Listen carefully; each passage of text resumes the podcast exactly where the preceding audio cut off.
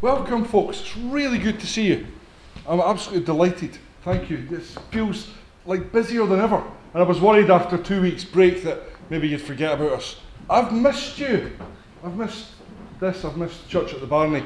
You're really welcome. I'm, I'm so thrilled that you're all here. Every one of you. I'm delighted that you're here. I just I want to just open with a wee prayer of, of my own, if that's okay. Father, I pray that you would be glorified in this place tonight. Father God, I pray that all the glory would go to you and that you would presence yourself here by your grace, that you would speak words of truth that would glorify and honour you. Father, we want to, to know more of you. We want to experience what it's like to be in that imminent presence, the very intimate presence of our loving Father God. And Lord Jesus, we thank you that you became man that we might know God. We thank you that you became flesh that we might know and experience the love of God for ourselves. And Spirit, I pray that tonight you would you would speak, that you would work in people's hearts and lives, that you would counsel, that you would convict, that you would make clear God's word to each one of us that our Father might be glorified in his name. Amen. So, as Jane says, tonight we embark on a whole new teaching series for the new year, and I'm really excited about it. It's going to be a great series. It's going to take us a while. Uh, it'll take us right up to summer, in fact, right up to the end of June. And we're only going through the first eight or nine chapters of Acts, these early chapters of the Acts of the Apostles. Essentially, we're going to look at the very beginnings of the church, particularly at Peter's ministry and teaching, and the way that the church was built up and the way that the church was led in those early days. You see, after the resurrection of Jesus, Peter preached boldly and performed many miracles. Peter's actions demonstrate the power of God, a power that is available to all Christians and to every church to fulfill the mission God has set before us, the tasks that God has given us to do, to bring hope and healing, to bring truth and grace into our community and into people's lives. Because the Holy Spirit is still available to us today to empower us, to counsel and convict, to guide and to encourage us, to make us brave, to embolden us even.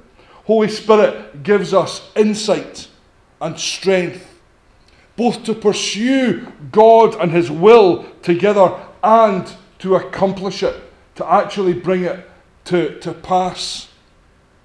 Now, there are two really great reasons for studying and teaching through these early chapters of Acts. I'm sure there's more than two, but there's two that occurred to me that we should be looking at this in the first part of 2020.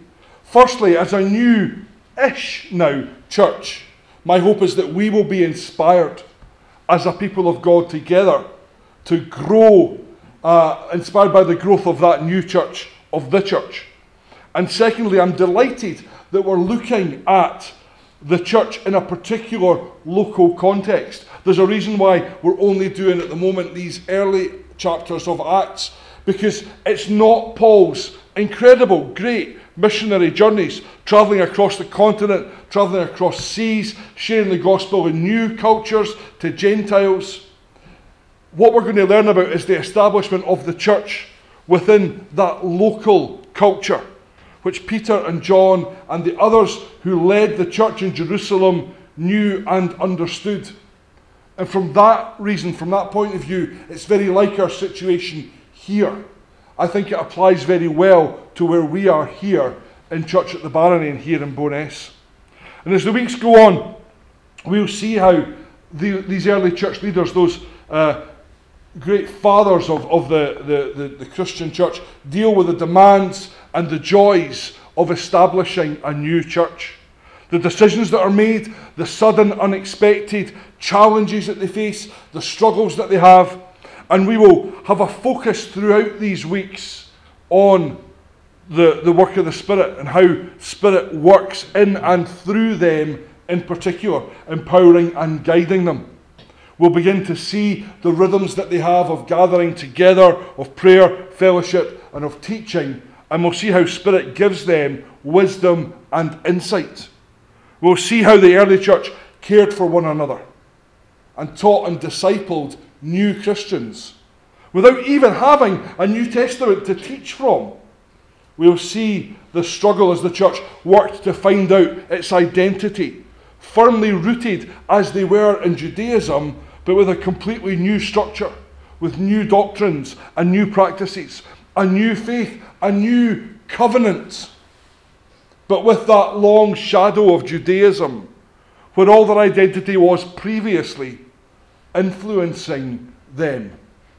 It's quite a big change for them. All their identity was as a nation, a Jewish nation, and now they are people who are followers of Jesus individually in a personal relationship with God through Jesus. It's quite a big change in how you see yourself and how you see your identity. Acts was written by Luke, by Dr. Luke, the same guy that wrote the gospel that carries his name, and it's very much a sequel. It carries right on from where the gospel left off. The big difference, though, is that at some point in Acts, Luke becomes a first hand witness to the things that he's writing about. Now, it's not very clear when Luke becomes a Christian and decides to follow Jesus, but later in Acts and in other letters that Paul writes, Luke is named as a fellow missionary and worker. So he's involved. Luke is directly involved at some point.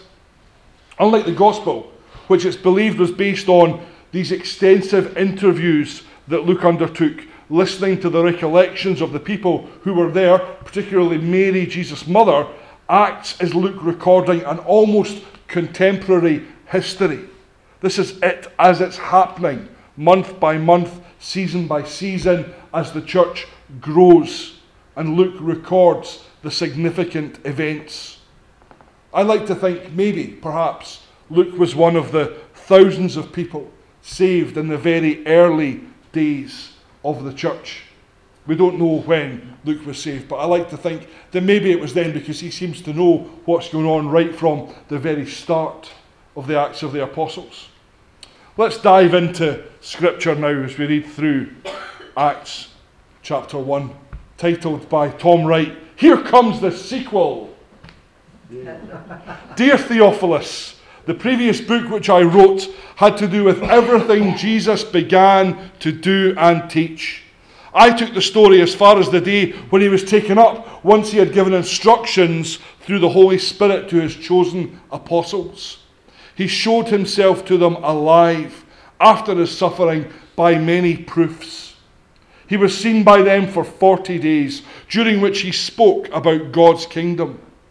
As they were having a meal together, he told them not to go away from Jerusalem, but to wait, as he put it, for the Father's promise which I was telling you about earlier. John baptized with water, you see, but in a few days from now, you will be baptized with the Holy Spirit. So when the apostles came together, they put this question to Jesus Master, they said, is this the time when you are going to restore the kingdom to Israel? It's not your business to know about times and dates, he replied. The Father has placed all that under his own direct authority. What will happen, though, is that you will receive power when the Holy Spirit comes upon you. Then you will be my witnesses in Jerusalem and in all Judea and Samaria and to the very ends of the earth. And as Jesus said this, he was lifted up while they were watching, and a cloud took him out of their sight. They were gazing into heaven as he disappeared. Then, lo and behold, two men appeared, dressed in white standing beside them. Galileans, they said, why are you standing here, staring into heaven? This Jesus, who has been taken from you into heaven, will come back in the same way you saw him go into heaven. Amen. This is a passage that is full of promise.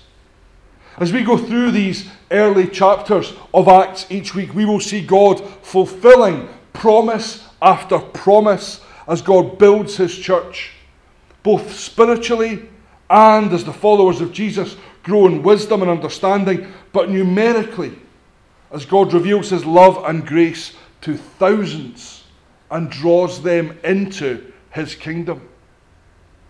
Luke kicks off Acts exactly where his gospel left off, written to the same person, Theophilus, who we think was probably a patron, someone who commissioned Luke, firstly to write the account of Jesus' life and ministry, and then an ongoing account of the church. In the early days of Christianity, it was known as the Way. That was kind of the name it was given by the disciples. They spoke about following the way, the way of Christ. The promise and the understanding is that they would follow Jesus' way, his teaching, his actions, and his destiny. And none more so than the first promise that we find here in Acts chapter 1 the promise of our resurrection.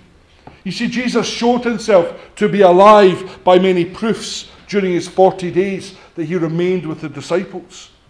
This is presented by Luke in such a matter of fact manner.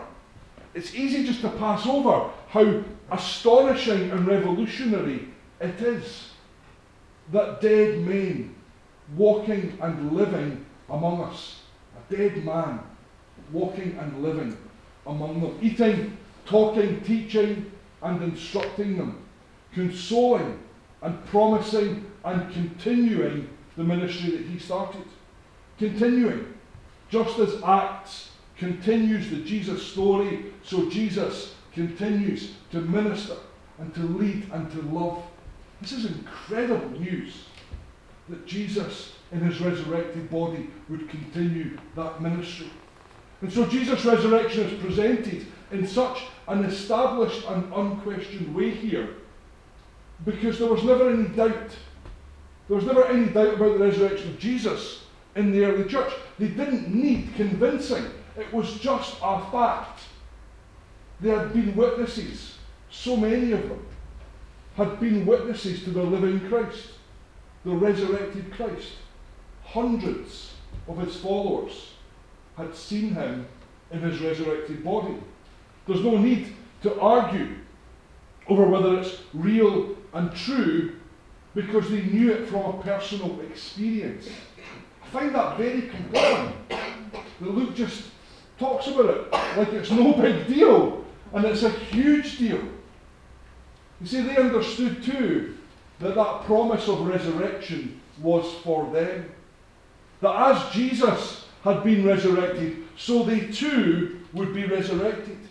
They knew and understood that death had been defeated, that death held no fear for them. The promise, fulfilled already in Christ, was that they too would know resurrection, that they too would live forever in harmony and at peace with God. What an astonishing promise. It was while they were eating together, and I love that little detail that Luke puts in. While they were eating together, I love the fact that there's still lunch after a die. Whilst they were eating together, Jesus told them to wait for the Father's promise of the Holy Spirit. That Spirit would come and would come soon. That they were not to leave Jerusalem. I think because God wanted to guide and lead them in every way through His Spirit. They were just to wait. They weren't to go off on their own. They weren't to go off with their own agenda or their own ideas. God wanted that imminent, immediate, intimate presence with them to lead and guide them from the very start. And Jesus reveals a huge truth here. And I think it's important that we grasp it and get our heads around this. That's just my way of saying, you know, listen up, pay attention. This might just be an important bit. You see, Jesus said that John baptized with water, but you're going to be baptized with the Holy Spirit. What does that mean? John baptized with water, but you're going to be baptized with the Holy Spirit. You see, water baptism was and is symbolic. what was merely symbolic to them and pointed to pointed to a truth is about to come real. What was symbolic is about to be actualized. This is the book of Acts. It's not the book of theories. It's not the book of ideas. It's not the book of symbolism. This is Acts. And it's very real, and it's very visceral, and it's immediate. It is actual. So when water baptism was symbolic of repentance, of change, of a decision to change, here's Spirit. And Spirit is going to empower actual change. Are you with me in this? Yep. Where water baptism was symbolic of change, so baptism of the Spirit will actualize change. He's going to bring new lives.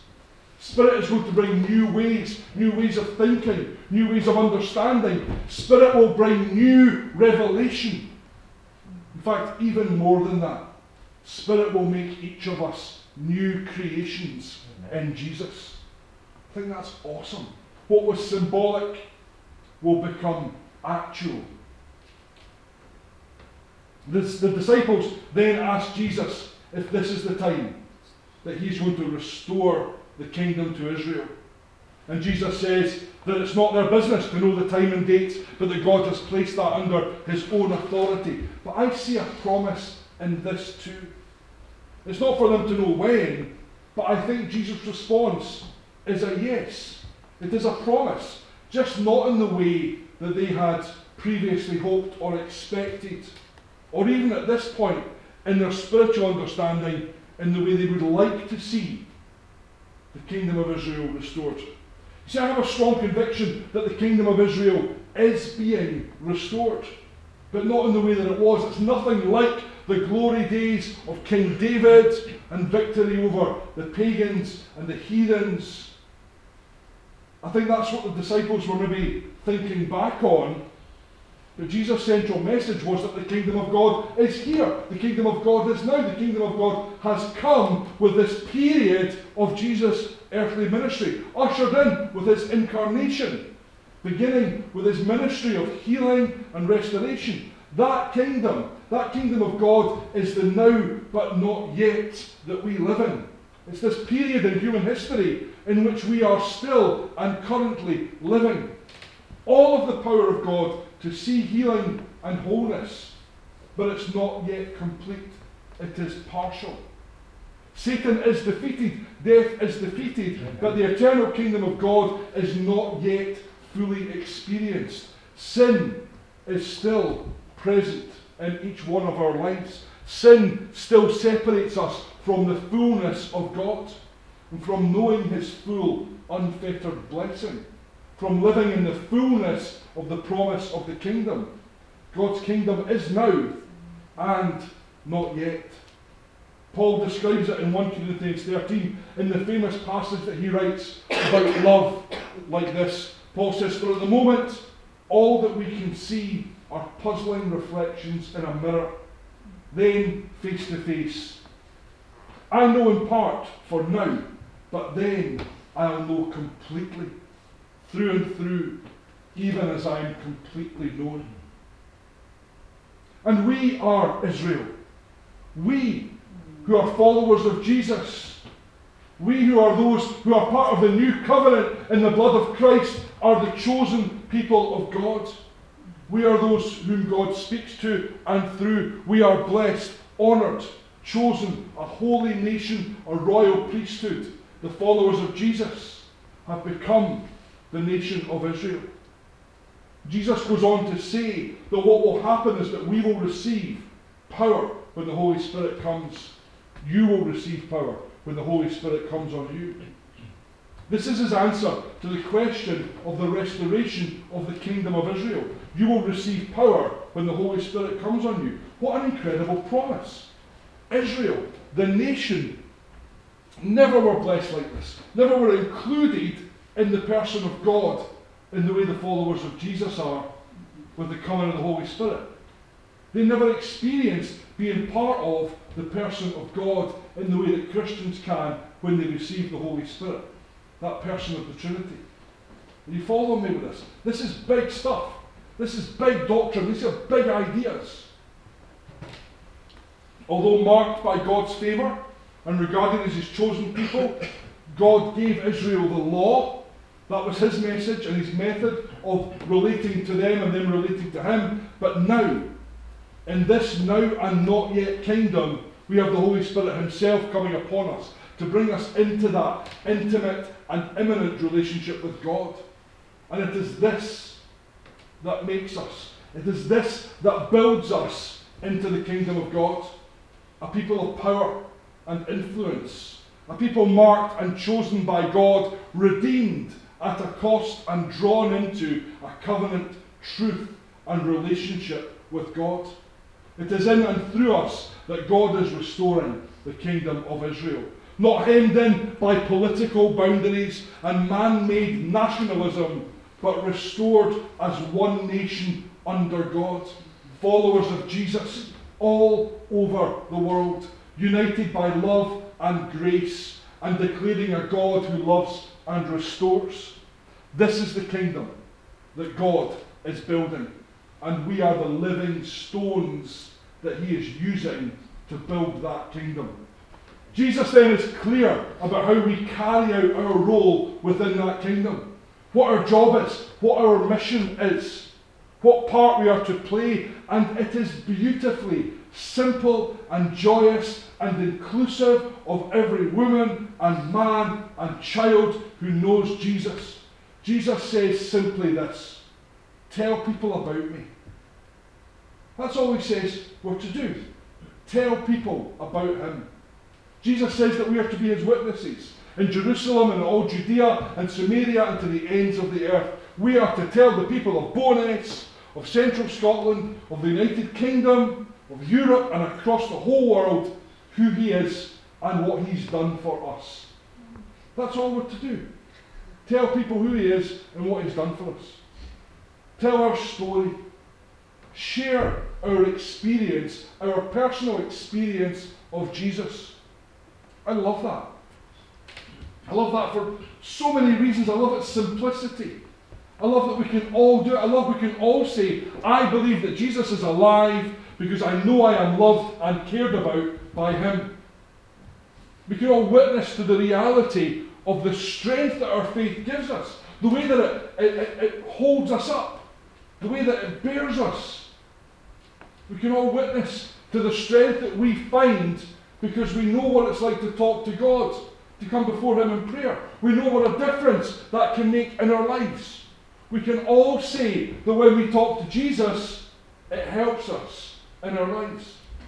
And I love that it's the same whether we witness to our own family, in our own house, or whether we travel across the globe to take the gospel to the most remote islands on earth. It's just the same thing. I worked alongside folks in St John's who translated the Bible into languages that were so rare and unknown that they didn't even have a written form. Tribal people who had never written their language down, and I've got friends who are working with them to give them that, that written form of their language, that they might hold in their hands a copy of the New Testament translated into that language for them. A language spoken perhaps by only a few thousand people, but people who need the gospel shared with them in their own mother tongue. Absolutely incredible. It's amazing work. But what we do here, in this room, in our homes, in our workplaces, in our streets, in our neighbourhoods, is no less amazing and incredible. In fact, when you tell your friends or your work colleagues tomorrow what you did at the weekend, and you say, maybe even a wee bit reluctantly, well, I went to church. That is no less amazing in the eyes of God. That is you carrying out your mission given to you by Jesus to be his witness where you are. That's all you have to do. They say, I was at church. Oh, why did you go to church? Well, it helps me, it strengthens me. I meet with Jesus, I worship God, I have fellowship with other Christians. It builds me up, it purposes me, it assures me. It gives me hope. That's all you have to say. What does it do for you? Why, do you, why are you here? Why do you come here? Share that. Tell people. what it does for you and what Jesus has done for you. That's you witnessing to Jesus in your life. God bless you for doing it. I used to have what feels now like a very peculiar opinion. Okay, back before I was a pastor, I lacked the understanding of the importance of foreign mission. I couldn't understand why we would spend time and resource sending people to abroad, to that abroad place, to tell folks about Jesus, when millions right here on our doorstep don't know him. Millions, even in central Scotland, don't know him. Surely we'd be more productive using our resources right here in this country. Surely that's better. That needs to be done. Surely we should be spending our time and our money doing that before we're sending people thousands of miles away to tell them about Jesus. And then I got the opportunity to go to Rwanda on a mission trip and help build a school and a church in Kigali. And I was, I'll be honest, I was fairly resistant to it at first. Until my then pastor said this to me. He said, You can't reach Jerusalem without witnessing to the ends of the earth. You see, you need to be doing all four. You need to be reaching all four. You need to be at home, you need to be local, you need to be national, you need to be international to be effective. That was a huge lesson for me. Mission in Rwanda helped me so much in witnessing in Linlithgow. And it opened doors locally and even, to be honest, nationally. The international informs the national and the local. One cannot be as effective without the other. Jesus knew what he was talking about. One informs and empowers and underpins the other. One does not exist without the other. They're symbiotic. Outreach, locally, nationally, internationally, they need to happen together. Do you know, quick pop quiz, Church at the Barony, do you know which country on earth has the most missionaries being sent to it? Which country takes in more missionaries than any other country on earth? Hands up. I think you might have told me. I might have told you, well, don't answer then. Ryan. Scotland. Scotland takes in more missionaries than any other country. I wish it was, but it's not. Any other? China? Big one? China? No, it's not China. Africa. No, not Africa. Maybe it was not. It's the United States of America. It's, it's the USA. By far, there are hundreds of thousands of missionaries every year that go to the United States. I mean, that's a good gig, isn't it? I don't know why God never called me. That, that's, that's a true truth. That's a true truth. The, the United States, Boston, Donetsk. the United States takes in more missionaries. Now, I wonder if it's because some of the United States is, is maybe turning away from the truths of the kingdom of God, or maybe it's because it gives mission organisations uh, a lot of kudos to have a base in the United States. Maybe it's because that's where a lot of money is that's being poured into mission. So missionaries go there uh, and, and, and are able to find support before they go elsewhere. I'm not entirely sure, but that is a true fact. I know it's true because I read it in the QI book, and you know that the QI Elves do all the research very carefully. Just read it this week. Um, another promise of Jesus here in this passage is that the power of the Holy Spirit will change us. Another promise of Jesus is that the power of the Holy Spirit will change us. Even just from that point of view, that the Holy Spirit will make us into witnesses. The effect of the empowering of the Spirit, though, isn't just to somehow put words into our mouths, it's to give us something to witness to. It's not just to give us the words, it's to give us the, the cause in the first place, to be able to tell people about what Jesus has done. We are changed by knowing God, and we, through the Spirit, then are able to witness to that change. So it's a change not in just being able to say the words, it's a change in us, in our attitudes, in our values, in who we are, that we are able to tell people about what Jesus has done for us. And lastly, there is the promise that Jesus is coming back. Amen. Two men in white appear out of nowhere and explain that Jesus has been taken into heaven and will return in exactly the same way. And I like that. And although it's not explicitly said, I think it's implied And I think it's fairly obvious that these two men clothed in white are angels. They are messengers, after all. So, just as they announced the birth of Jesus, so they explain who he is at his ascension. I like that there's a completeness to that, a symmetry. Symmetry is pleasing to me. So, just as at the incarnation of Jesus, angels appear and announce it, so at Jesus' ascension, angels appear and explain what's going on. And I like too that there's not much made of it. Unlike the birth of Jesus, when the people are astounded and astonished and fearful at the appearance of the angels, here these two men are mentioned only in passing. And I like that because I think now that the disciples have experienced what it's like to live alongside Jesus, to know Him. They've lived with the Son of God. Maybe angels aren't such a big deal anymore. And we live now with that same promise the hope and anticipation that Jesus will return. That Jesus is coming back in the clouds exactly as he went, in glory as he left, accompanied by angels perhaps. But what I do know, what I do know and what I do believe is that every knee will bow and every tongue will confess that Jesus Christ is the Lord Amen. when he returns. I love these promises that God makes in these early chapters of Acts. Promises that the church is built on and can be built on. Promises that we can take hold of as a church and see God build us up into a community that witnesses to the power of Jesus locally, nationally, maybe even one day internationally. A power, a promise that empowers Church at the Barony to tell others about who we are and what we do and what we know and what we believe. A power that encourages, that makes us brave.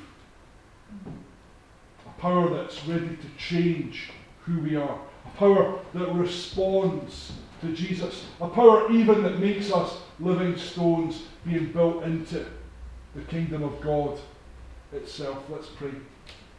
Father God, I thank you for the promises that you make in Scripture. I thank you that we can grasp hold of these promises and be encouraged, that we can be emboldened, that we can know you and your intentions, that we know your values and your agenda, that we know the truth of who you are. And I thank you, Father God, that you deal with all of that in grace, and love. I thank you, Father God, that you don't deal with it in condemnation. There is no condemnation for those who are in Christ Jesus. But there is grace and truth and love. Father God, I pray that we would grasp hold of these promises and allow you to build us up into the women and men that you want us to be. Father God, I pray your blessing on each one of us here tonight. Thank you, Father God, for your word, for your presence. In Jesus' name, Amen. Amen.